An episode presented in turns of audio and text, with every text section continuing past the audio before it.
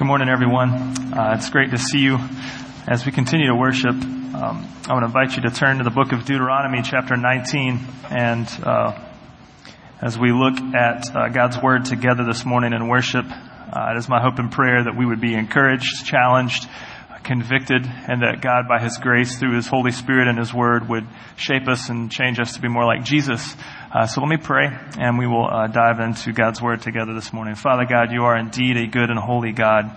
Uh, you are strong and mighty, worthy to be praised. God, you are gracious and loving. And God, we thank you that by your grace we are healed, we are changed, we are rescued, we are shaped, we are transformed to be a people for your own possession. And Lord, I pray that now you would speak to us through your word, by your spirit, in our hearts and minds, God, that you would open deaf ears to hear, open blind eyes to see, open dead hearts to beat with life, uh, renewed by the gospel.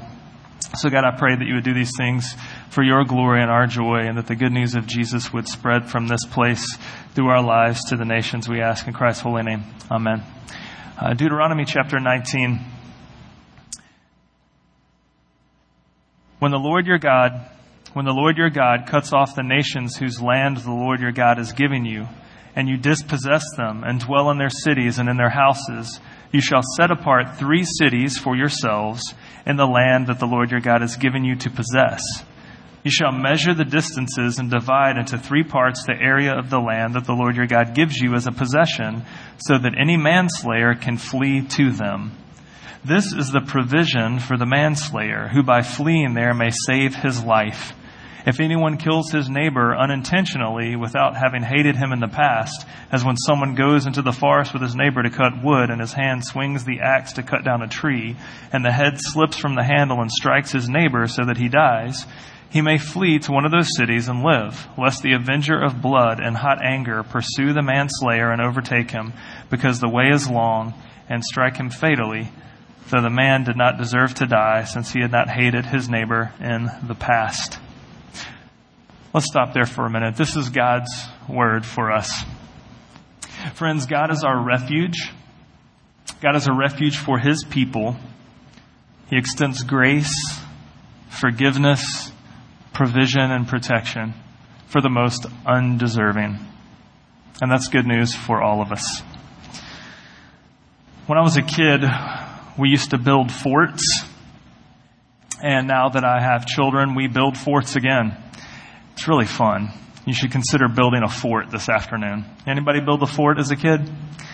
Just me. Well, me and the one other guy on planet Earth that used to build forts as a kid would build awesome forts in our backyard as children. We would play army, we would play uh, explore, we do these great things. And one time we built the most epic fort I've ever seen. Nobody has topped it since. My friend's father worked for a company, and he would get these really big boxes from appliances, and he would bring them home, and we built the coolest fort out of cardboard boxes. This thing was huge. We camouflaged it by uh, duct taping pine straw and stuff to it, so it was like this awesome camouflage fort. And from the top of the hill in our neighborhood, you couldn't even see the fort. But when you get down closer, you see that we had built, we had constructed this really cool thing out of cardboard. We thought it was the awesomest thing ever. And we played with it constantly for like four days straight. Well, then one day we were playing and a storm came. And the storm rained, it rained really hard. I mean, like the big fat globs of rain. But it was summertime and we thought, hey, it's cool. Let's just go to our fort. The fort was made of cardboard.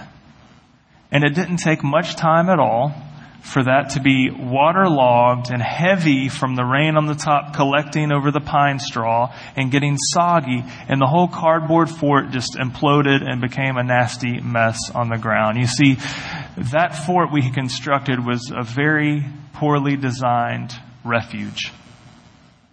The, the quality of work was not that great.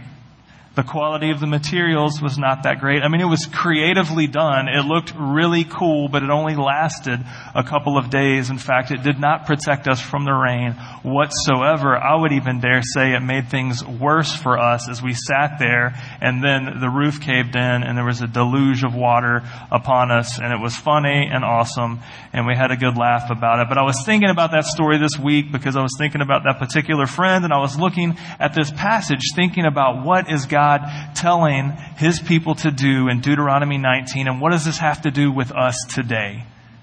And I think I want us to see that in our lives, we tend to build, we to, we tend to construct and run to phony sources of refuge that in the end betray us and collapse and do no good whatsoever but we find great comfort in them for a season, thinking if we have this thing, we can find comfort. If we live life this way, we have some sort of security. If we could attain this goal, then maybe things are safe and going well for us. And then when life gets hard or spiritual forces press in, things collapse and we find ourselves messy and alone and confused. And I look at God's Word and time and time again from, genera- from Genesis to Revelation, God is calling His people to put their faith, their trust, trust their hope in Him, God proves time and time again that He is their strong refuge. And so today what I want us to see, I want us to be honest with ourselves. What are the phony sources of refuge in your life? Where do you go to find comfort? Where do you go for shelter, for strength? What things have you constructed in your life to try to feel secure and established? Because all of those things are phony cardboard box forts and they will collapse on you. And God is calling us to put our faith, our trust in Him. So Deuteronomy 19 teaches us something great about the character of God, teaches us something great about our nature and our need for rescue, and it teaches us something about how, how we can expect Jesus to come through on the promises of God. So that's where we're going today in Deuteronomy chapter 19. I want to say this again. I have to say this numerous times in the book of Deuteronomy, is there's a lot of prescriptive instruction to Israel from God that is prescriptive from, for them, but it's not prescriptive for us. Meaning there are things that were specific from God to Israel because of that culture and that day that are not for us to follow today, but they are descriptive about the character of God and they point us to Jesus. And we're going to see some of that today because I want us to be very careful not to look at the sign and miss what the sign points to. You with me? I, I don't want to focus on, well, you know, Deuteronomy says to do this and us miss Jesus in the process because there's a purpose for what God is telling Israel to do here that leads you and I to Jesus. Okay? You with me? Good. We're with you. Yes, we're all together. Let's go. Deuteronomy 19 starts by giving Israel instruction about cities of refuge. Right? Cities of refuge. A place for man, a manslayer to be safe in verse 3 You shall measure the distances and divide into three parts the area of the land that the Lord your God gives you as a possession, so that any manslayer can flee to them. This is the provision for the manslayer who by fleeing there may save his life if anyone kills his neighbor unintentionally without having hated him in the past. Complicated verse. And if you and I were just to stop here and say, well, we should divide Augusta into three parts so that if anybody accidentally kills somebody, they will have a safe place to go. Old Town will be the manslayer neighborhood or something like that. That's not what Scripture is telling us. This is revealing something about the character of God and something about you and I today. In fact, chapter 19 is a, is a big chapter that talks about a lot of stuff. The first 13 verses here talk specifically about a city of refuge, cities of refuge for someone who unintentionally kills somebody. Right, a manslayer. So I want us to look at what God is teaching his people. He is revealing his heart as their provider and their protector, and this changes how God's people are to live. So first point I want us to see is this. God is our true refuge. God is our provider and protector. Verse 1 says this when the Lord your God cuts off the nations whose land the Lord your God is giving you. Verse 2 You shall set apart three cities for yourselves in the land that the Lord your God is giving you to possess. Verse 3 You shall measure the distances and divide into three parts the area of the land that the Lord your God gives you as a possession. The first three verses start by reminding Israel that the land they have is an act of God's grace to them. We see this time and time again in the Old Testament, time and time again in Deuteronomy. God was giving Israel land. It's a gift. A gift from Him to them. They did not earn it. They did not achieve it by their own might. They did not uh, earn it by their great religious culture. God gave them land as an act of grace. Hands down. It's important for us to see that. God is telling Israel, I am your refuge and your strength because I am your provider. I've given you this land. This land is for you to possess. This land is what I am giving you to possess. In fact, this is constant with God's character. It's constant with the resounding storyline of the gospel is that we see in Genesis chapter 1 that God creates everything out of nothing. God creates everything out of nothing. There's nothing and all of a sudden God speaks and there's something. And God creates amazing galaxies and stars and planets. He creates earth and puts land and water and fish and animals and birds and people. God creates everything. God owns everything. In fact, Psalm 24 reminds us the earth is the Lord's and the fullness thereof, the world and those who dwell within. The earth belongs to God. It's His land. He can give it to whomever He pleases. And He can give it with stipulations. I love that scripture here is saying, hey, look, God has given you land, Israel, and you were going to use it a certain way. Why? Because it's not your land that you've earned, it's God's land that He's given you to possess. And you're to use it accordingly. And I love how Psalm 24, hundreds of years later, the psalmist writes, The earth is the Lord's, the fullness thereof. All right, we've established that. The land belongs to God, the world and those who dwell therein. So, so wait a second. Israel belonged to God, and God gave them land. Those who were a manslayer, someone who accidentally killed somebody, also belongs to God. And you see here that God is providing for Israel as a nation, but God is also providing for the manslayer's safety. Verse 4 this is the provision for the manslayer, who by fleeing there may save his life. If anyone kills his neighbor unintentionally without having hated him in the past. You see, this is such a perplexing story. Like we just see all this great epic battles and all this stuff, and then it pauses and say, look, God's given you land. You're going to use this land to possess, and you're going, you're going to possess this land, and you're going to set apart segments and cities for people who accidentally kill somebody to be safe. Now, there's a lot there we're going to unpack. Because God is wanting to show His people His grace. The grace to Israel who gets land by no action of their own and the manslayer who gets a place of safety out of God's grace, even though they've made a terrible mistake.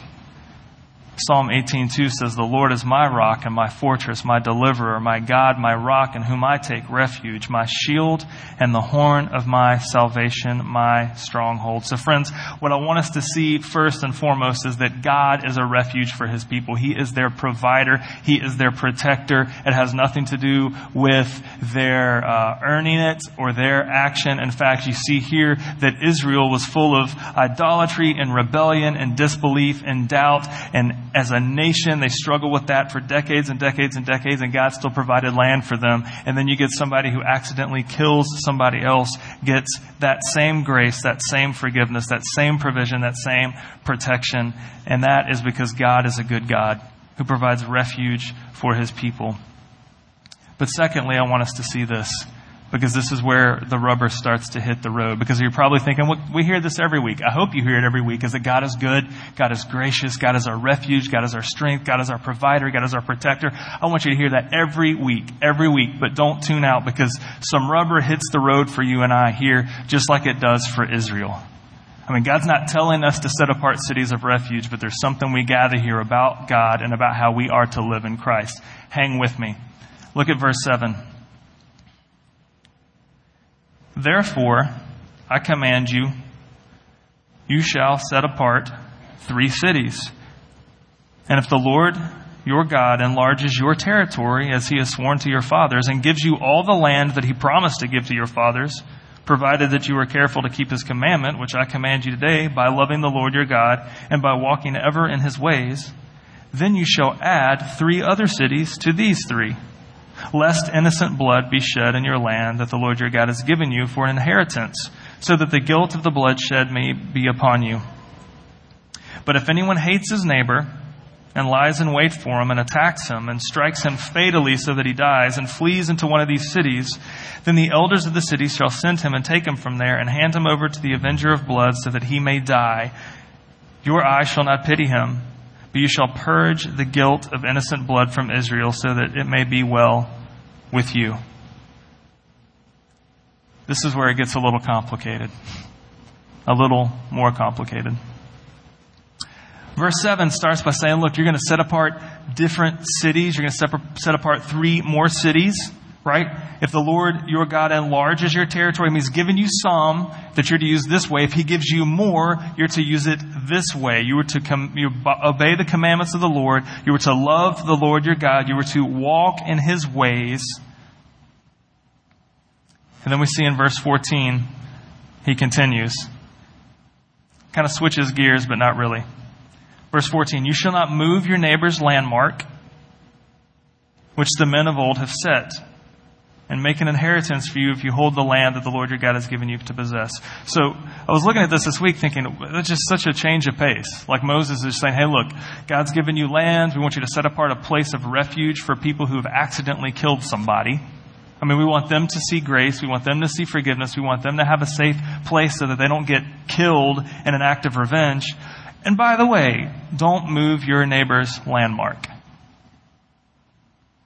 And I was reading this week, like, what, what, what is this talking about? Like, what, what is Moses trying to tell Israel? What is God trying to tell us through this? And I saw here that God is reiterating, since He is the provider and protector of His people, God's people are to respect the property that God has set in place. And then we see the big gear shift happen in verse 15. Everything kind of shifts gears, right? So we have God has land, He gives it to Israel. God has taken care of Israel because they are His people. He's a gracious God. God has taken care of the manslayer who accidentally kills somebody because God is a gracious God. And Moses reminds them, hey, look, respect the property that God has here. We get to verse 15. There are laws put in place about crime and witnesses to crime and what, where's justice here? And this is where I see this pointing to Jesus. Because if God is demonstrating that He owns the whole earth and the land is His, He can give it to whoever He pleases with stipulations on how it should be used. And if all the people on the earth belong to God and God says, I want to show grace to Israel, Israel, I want you to show grace to these people here. I want you to show grace to those who have done wrong accidentally.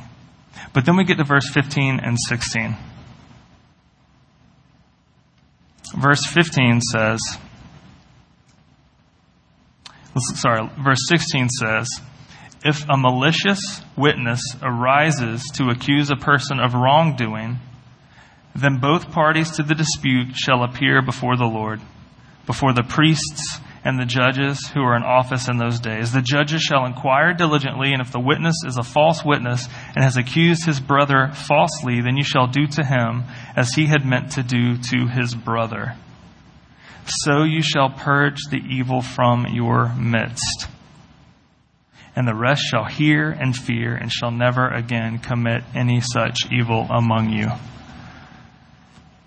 So the weight of chapter 19 was on my brain all week, and I'm thinking, so God is being gracious to give land to take care of Israel. God is being gracious to designate some of this land for people who have accidentally killed somebody so that they may have a place of refuge and not get killed or have uh, revenge acted upon them. And then God is saying, hey, look, there are pro- respect the property of your neighbors. Don't defraud anybody. And if somebody does, you can have uh, witnesses come together and, and, and plead their case. But if somebody in there is maliciously after somebody else, there is a very swift act of justice. It says, do to that person as they would want to do to the person they were accusing.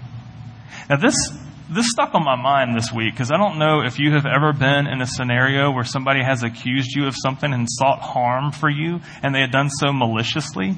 Has that ever happened to you? It may have been something like when you were younger, middle school or high school. It may have been something in the workplace. It may have been something in your neighborhood or in your own family. And I was thinking this week of how that affected me. That's happened to me a few times in my life. And this is what I think God wants us to see in Deuteronomy 19. The laws and instruction and commandments of God not only expose God's, not only reveal God's goodness and grace to his people, it reveals the condition of our human hearts. Do you get that from this? Because I was thinking this week, I'm like, how am I going to teach this? Like, we, I could get up here and give you a history lecture about cities of refuge, but I think we would walk away maybe having more knowledge, but no encounter with the gospel, like no challenge in our heart. And I think what God is showing us through this story is that we often don't see God as provider and protector. We often don't look to God as the source of our refuge and strength. And when we fail to do that, we take matters into our own hands and start building little cardboard forts to find our safety and refuge in. And often that involves tearing down other people. That involves, verse 14, moving your neighbor's landmark. That, inver- that, that involves pushing them out of the way so you can get more. That involves accusing people of wrongdoing so that you can kind of get in and step up. Has that ever happened to you in the workplace? Has somebody ever gone behind your back to the boss and told a lie or something so they could get a promotion and you not get the promotion? Has it ever happened to you? Have you been the ones who maybe underhandedly or under your breath say a remark to tear somebody down so that you could maybe uh, move up in position in a relationship of friends? Maybe it's the workplace, maybe it's at school, maybe it's just in your neighborhood or family. Have you ever done that? Because I'm hoping none of us have ever violently wounded somebody. But I think the heart of the issues here are what's common to you and I today. We may not be physically moving landmarks from our neighbor's privacy fence so that you can get five more feet of property, but I guarantee you all of us at one point in time are faced with the challenge of wanting to do something so we could get ahead and put the other, the competition out of the way. Is that just me? I, I probably maybe shouldn't say what I'm about to say, but I'll just say it anyway. I'm a little late in the game, about eight years late in the game but I was watching an episode of a show called Mad Men. Have you heard of it? I was watching an episode of Mad Men the other day. And if you're familiar with the show, you know it's about uh, some advertising execs a few decades back. The whole show is nothing but smoking and scotch and angry people trying to get ahead. And I was watching these two guys uh, there's this banter, of these two, there's one guy in particular. I just, I don't feel like this is working, but I'm just going to go say it anyway. You guys probably have no idea what I'm talking about. But basically, it's two, there's a guy, last name of Campbell in the show and he's a little worm of a guy who's just trying to get ahead. And there's a, a scene that we watched where he gets some dirt, some information on Don Draper, who's the main character of the show, some stuff about his past, different name, whatever, spoiler alert.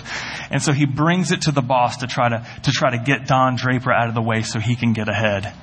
It's a really cool episode. Just watch it or don't. But I was thinking that's very common in our day and age today. And some of you are thinking, man, that's happened to me at work.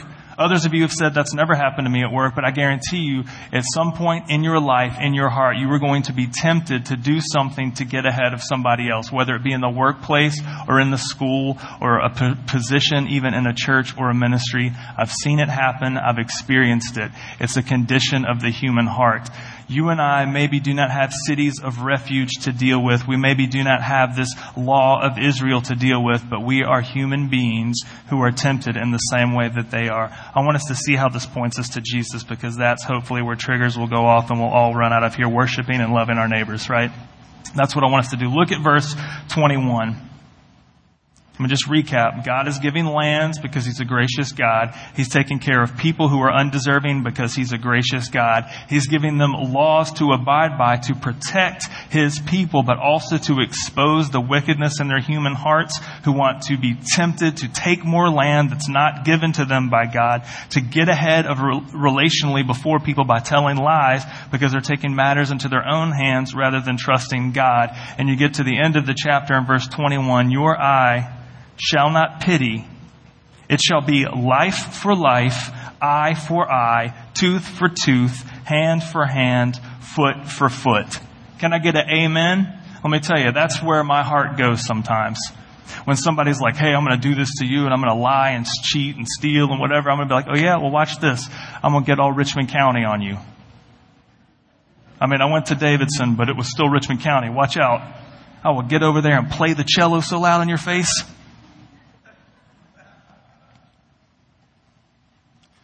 But you know something about that verse? God's people hung on to that verse for generations. They said, we want to do right by the law. We want to do right. We are going to do right by the law. If somebody does that, we are going to do eye for eye, tooth for tooth, hand for hand, foot for foot. Why? Because that is right. That is what the law says. If somebody lies, we will punish them. If somebody does some criminal thing, we will go after them. If somebody does something wicked, we will purge that evil from our midst, forgetting the own evil in their heart, in their minds, in their eyes, their temptations. But here is my favorite part.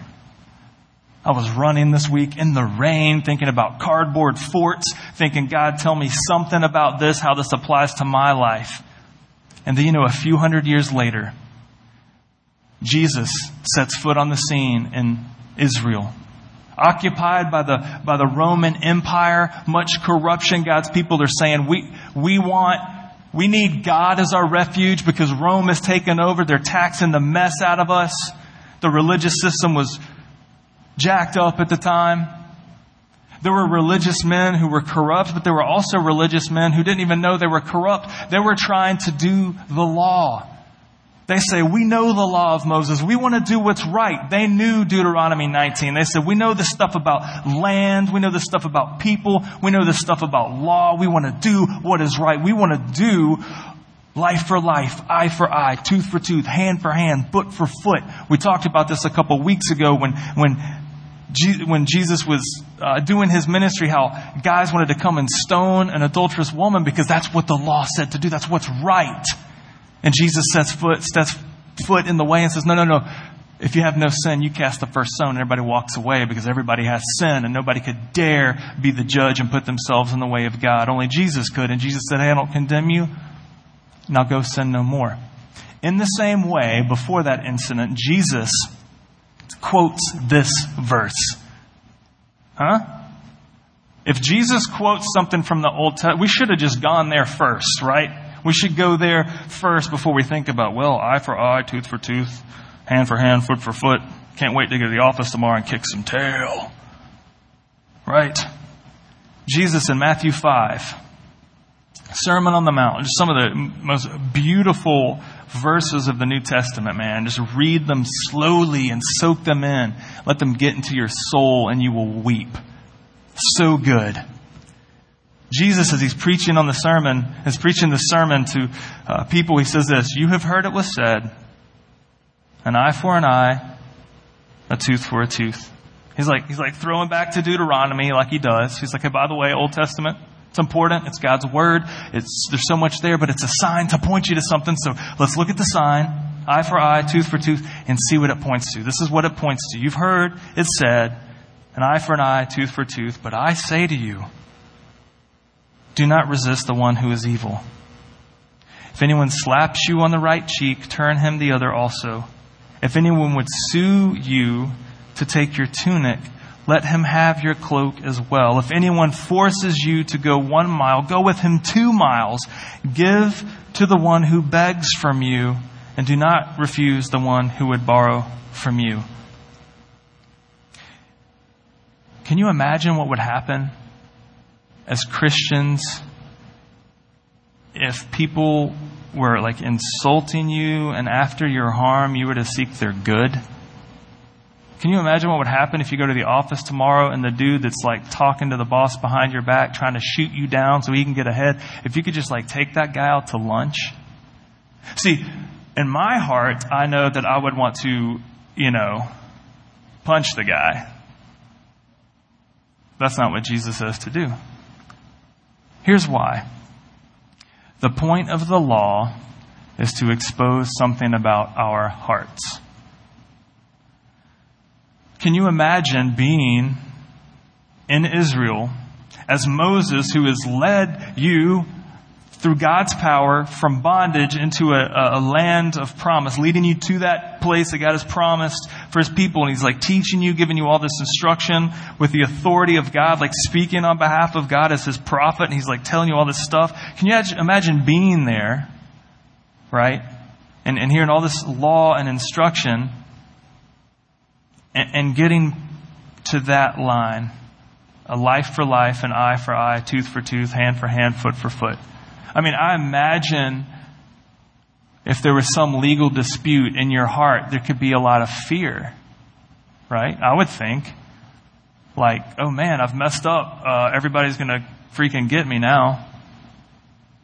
Um, or imagine the shoe on the other foot where you're like, yeah, I'm right. I'm going to take that dude down. He shouldn't have stepped to me. So much pride.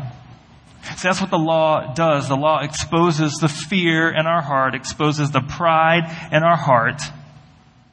But the law is there to point us to something greater, to point us to the gospel. The Old Testament is to point us to Jesus. So where Moses says, hey, you shall not pity, it's a life for life, eye for eye, tooth for tooth, hand for hand, foot to foot. Jesus quotes that and says, hey, you've heard it said that way. And Jesus by no means negates the law.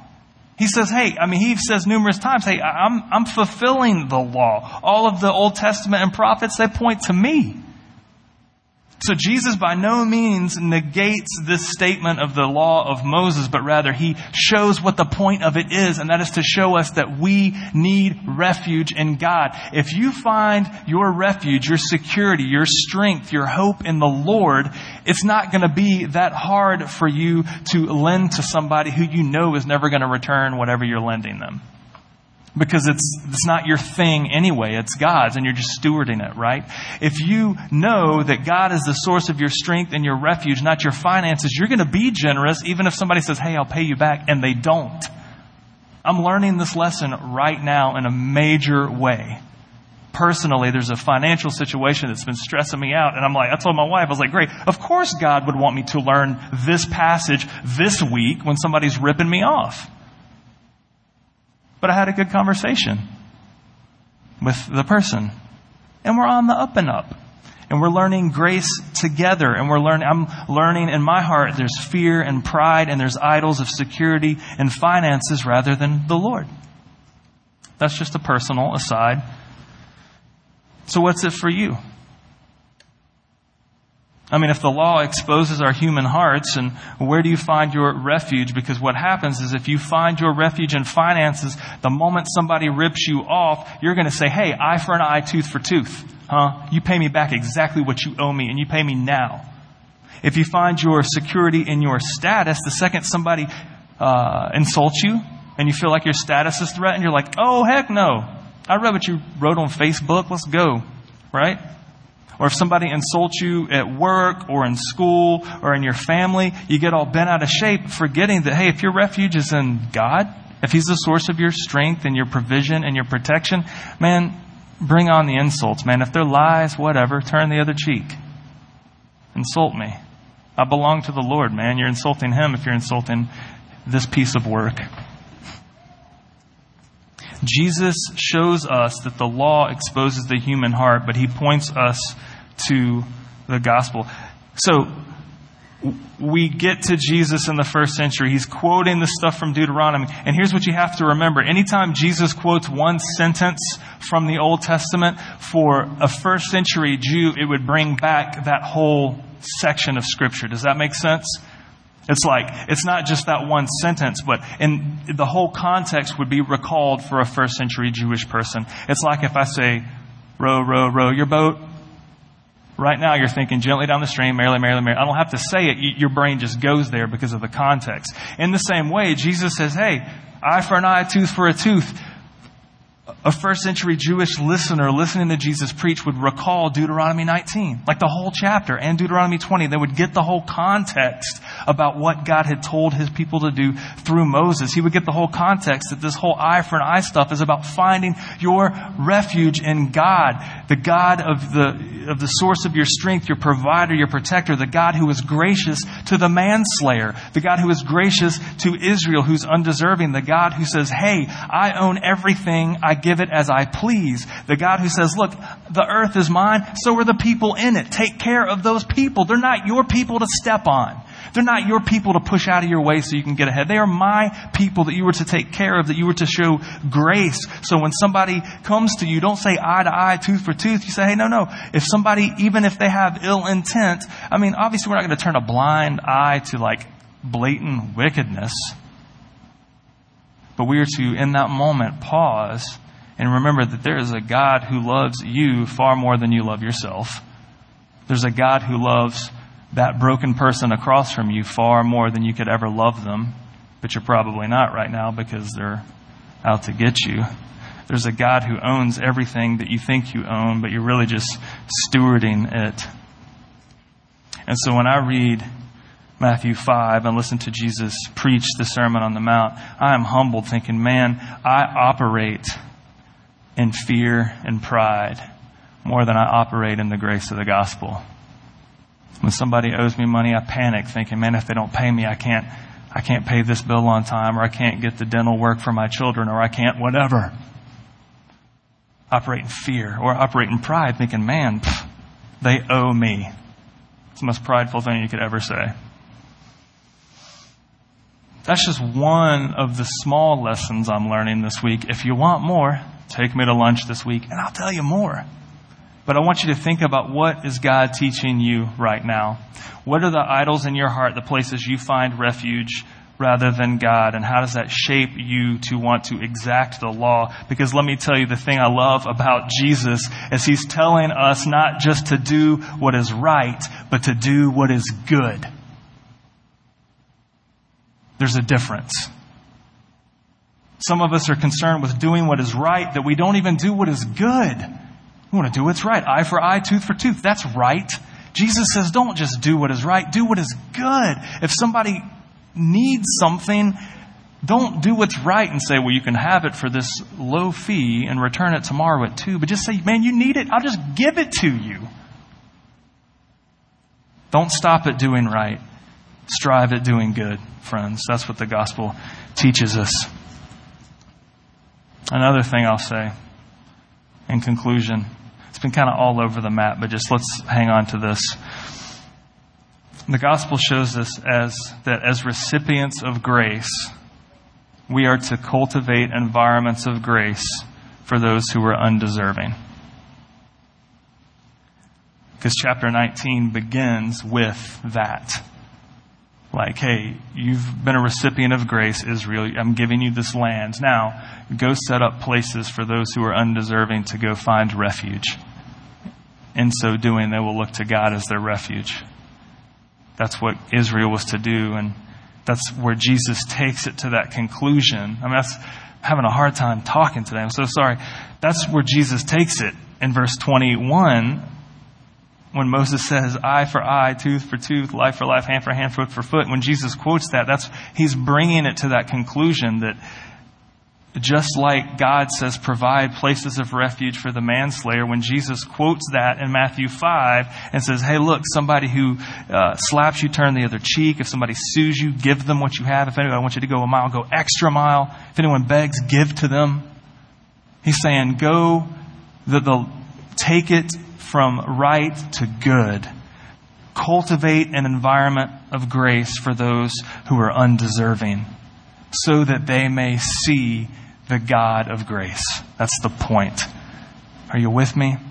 Does that one point make sense? If that one point makes sense, we're good.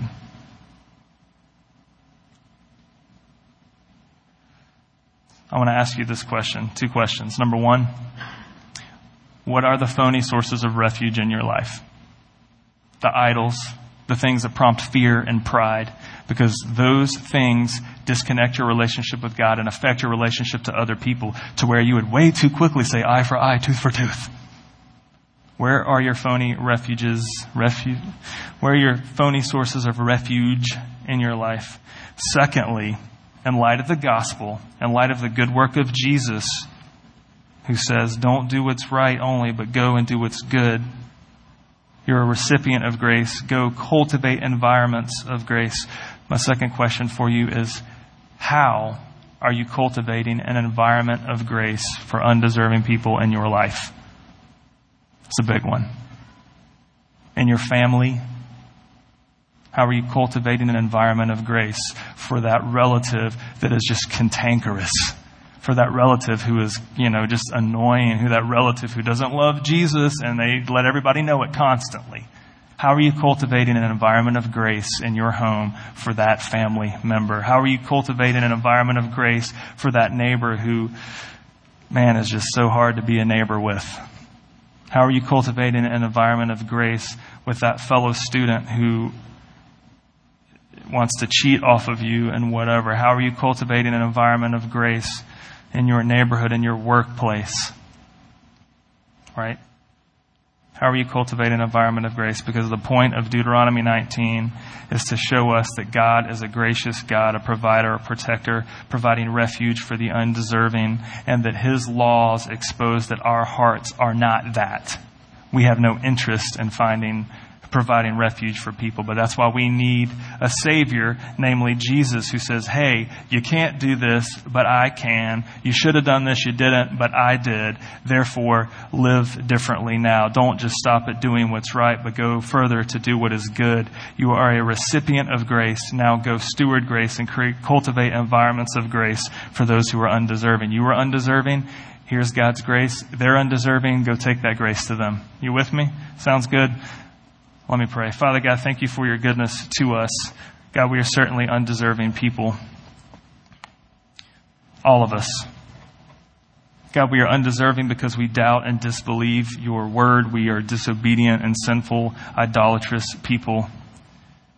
God, we operate in fear, doubting, distrusting who you are and what you've done.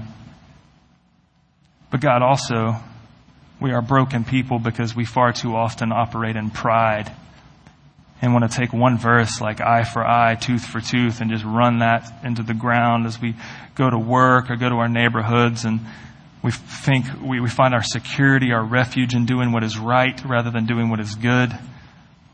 Failing to see that your law is a sign that exposes our broken human hearts and need for a Savior, that your law reveals your good character that uh, we are so undeserving to know, but by your grace through Christ we can and we do. And so, Lord, I, I pray that as we look at hard texts like in Deuteronomy and as we seek to find Christ, uh, Lord, that you would open our minds to understand and our hearts to receive the gospel, that by your Holy Spirit you would shape us to be more like your Son, Jesus, God, that you would humble us in our pride, that you would rescue us from our fear and our brokenness, God, that we would um, look outside of ourselves, look beyond ourselves at the world around us, God, recognizing that everything on the earth belongs to you. Everyone on the earth belongs to you. And so, Lord, I pray that we, as recipients of your grace, would be stewards of grace. God, that you would give us um, ideas, humble, yet creative, yet strong, and gospel centric and biblical, Christ pointing toward ideas to cultivate grace filled environments for those around us, Lord, for those who are non believers, God, those who maybe even are hostile to the gospel.